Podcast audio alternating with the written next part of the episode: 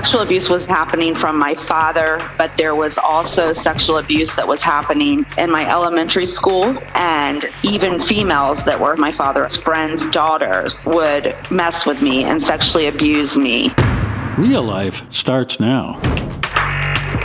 This is Real Life Radio Show with Anh Le. I felt alone. I felt lost. I felt scared. Real stories. I was so desperate in living such a dark and callous life. Real people. I was thinking there was no purpose for my life. There was no reason for me to be here. Real problems. I told my dad, if you try to take these drugs, I'm going to kill you. One solution God. Hope is a person, and his name is Jesus. And now your host, Anh Le. Hi, this is Evangelist Anh Le. Welcome to the Real Life Radio Show, where we're going to talk to real people who had real problems but found answers in a real God. Today, we're going to talk about the occult and about satanic witchcraft right here happening in America. Now, listener discretion is advised as some of the things we'll be talking about are intended for a mature audience only. Honestly, witchcraft is celebrated in our culture as if it's something that is entertainment. And it's something that is good for young people today, is what some might say. But what is the reality of all of this? Today, we'll have a woman who's called to be the bride of Satan as she was born in a family where her father was an occultic satanic high priest disguised as a pastor. Christa, welcome to the show. Thanks so much for joining us today. Thank you for having me. I'm excited to share this with everyone. Christa, I understand what we're about to hear is going to sound unbelievable to some. But I understand that your family, specifically your father, was heavily involved in the occult, but disguised as a pastor of a church. Tell us about that. Sure. So, as a really little girl, I can remember my father was a pastor of a church called the Alpha and Omega or something like that. But at about five years old, my parents got a divorce, and my father ended up getting custody of my siblings and I. And it was around that time that my father would take me in and he would do hypnosis on me. He would also have like these strobe lights that he would use while he would have me looking at a hypnosis wheel. He was messing with like the darker side, the spiritual world. And I would say at about 10 years old is when it really got bad. And he would start having people over at the house and there would be this metal trumpet like thing that would sit in the middle of the table and he would be speaking with the other side with this group of people and that thing would be moving around and so around that time, he actually took me to a meeting, and this meeting was in this building. It was very dark, and they had candles lit, and there was just these people sitting around this star in a circle. And all of a sudden, my father channeled another spirit into his body, and he had very blue eyes like mine, and his pupils had completely dilated. And he called this spirit his guide, which was named Legion. Oh. And I went to go grab him. And when I went to go grab him, the other people yanked me back and said that it was dangerous for me to touch my father while he was in that state. I don't have a lot of memories on how I got home from that or anything. But later on in life, through emails that my father had sent and some questioning of him before he passed away, I have come to know that that particular night there was a blood sacrifice that was made over me with a goat and that the land was defiled as they drug the goat away and that during that ritual abuse that night it was said that I would be a bride of Satan and a server of man. Oh my gosh, that is horrible. This must have been traumatic. Yes. But I understand on top of that, your father was using mind control tactics that many brainwashing governments use to control their audience. How did your father use mind control on you?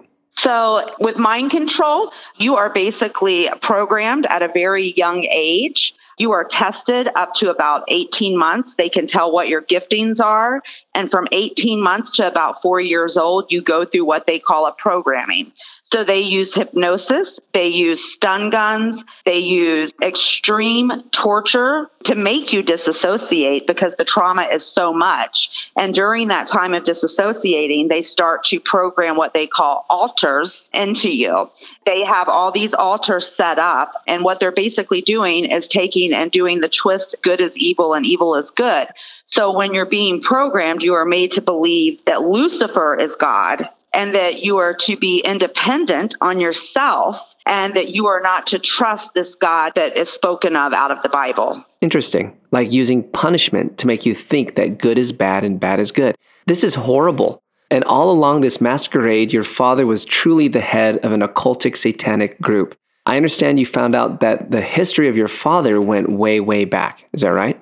Yes, and it had went generations back. We had done a DNA test and that DNA test exposed that my father had lied to me my whole life about who he really was. And actually my ancestors were basically doing sex trafficking way back in the 1800s. So my DNA has showed that this isn't something that was just my dad. This is something that has been brought on by generations. Yes. Now, not only the brainwashing and the mind control, but I understand that part of your story involves a lot of sexual abuse. Is that correct? But not from your father, or was it? So the sexual abuse was definitely happening from my father, but there was also sexual abuse that was happening in my elementary school by one of the summer camp recreation workers.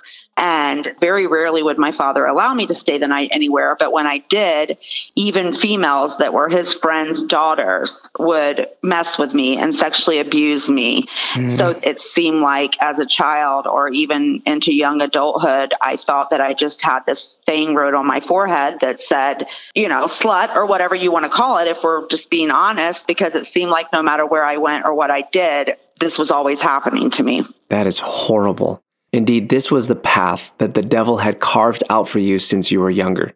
I understand that some of the rituals performed on you when you were younger made you acutely aware of the spiritual realm and the darkness that was present. Life must have been very difficult growing up like that. I actually disassociated from a lot of my childhood, and it's taken a lot of healing but it was hell. I mean, it was torture.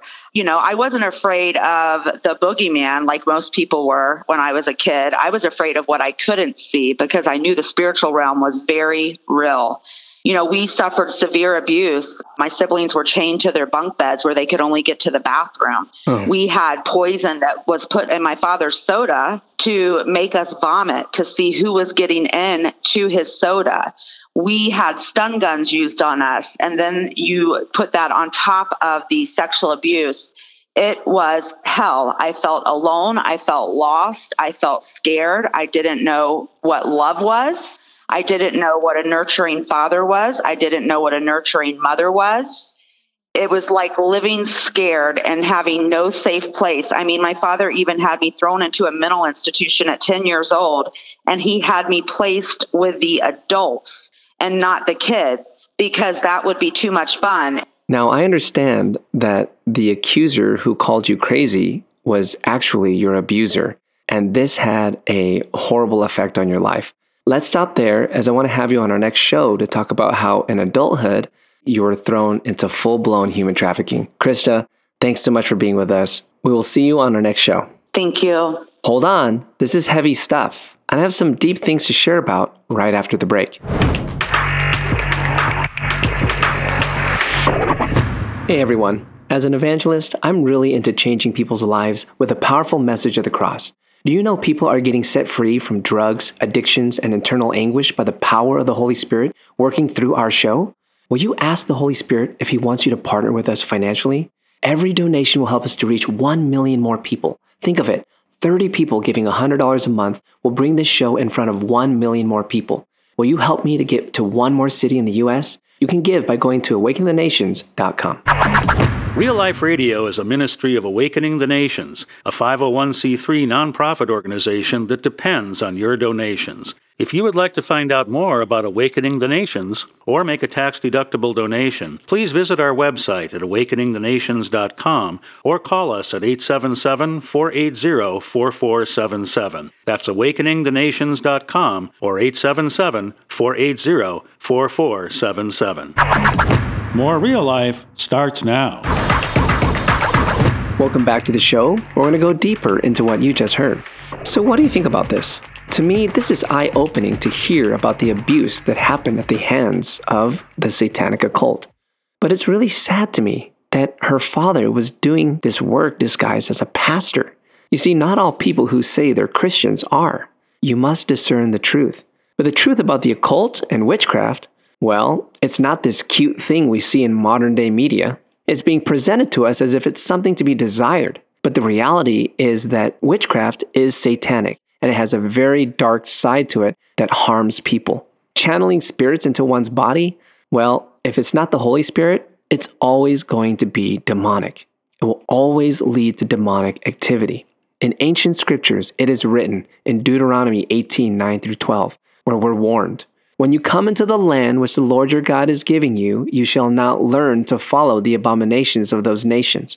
There shall not be found among you anyone who makes his son or his daughter pass through the fire, or one who practices witchcraft, or a soothsayer, or one who interprets omens, or a sorcerer, or one who conjures spells, or a medium, or a spiritist, or one who calls up the dead. For all who do these things are an abomination to the Lord. And because of these abominations, the Lord your God drives them out from before you.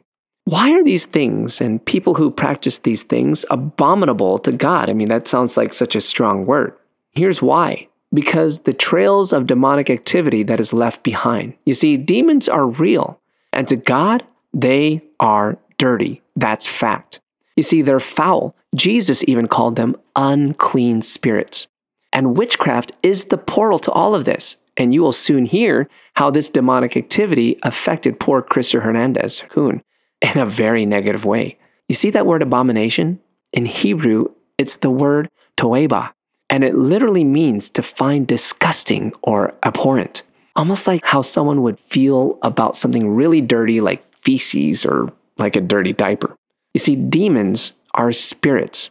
They are unclean and they're disgusting to the Lord. He doesn't want demons touching us or any of mankind. That's why in ancient writings, there's such a clear, stark warning that we need to steer clear from witchcraft and anything associated with that. Right now, we are in a place where people are just so open to it and they think it's cool and seeking out supernatural powers is something great. But in truth, this is causing a moral decline.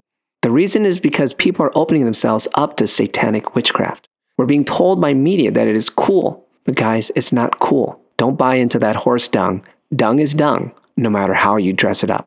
It is detestable. And I wouldn't be surprised if someone's here and listening and they're saying, Gosh, you know, I've been affected by this. I've sought these things out thinking it was normal, that it was okay. My friend, God loves you. He wants to purify you. So, Lord, we come to you.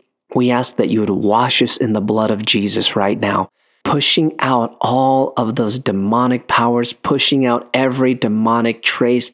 Anything unclean or dirty must go in Jesus' mighty name. And Jesus, we receive you. We receive everything the kingdom of heaven has in Jesus' name. I hope you're blessed by this testimony, and I know that your life was touched. If you want to know more about us or to make a tax deductible donation, please check us out at awakeningthenations.com. That's awakeningthenations.com. See you next time.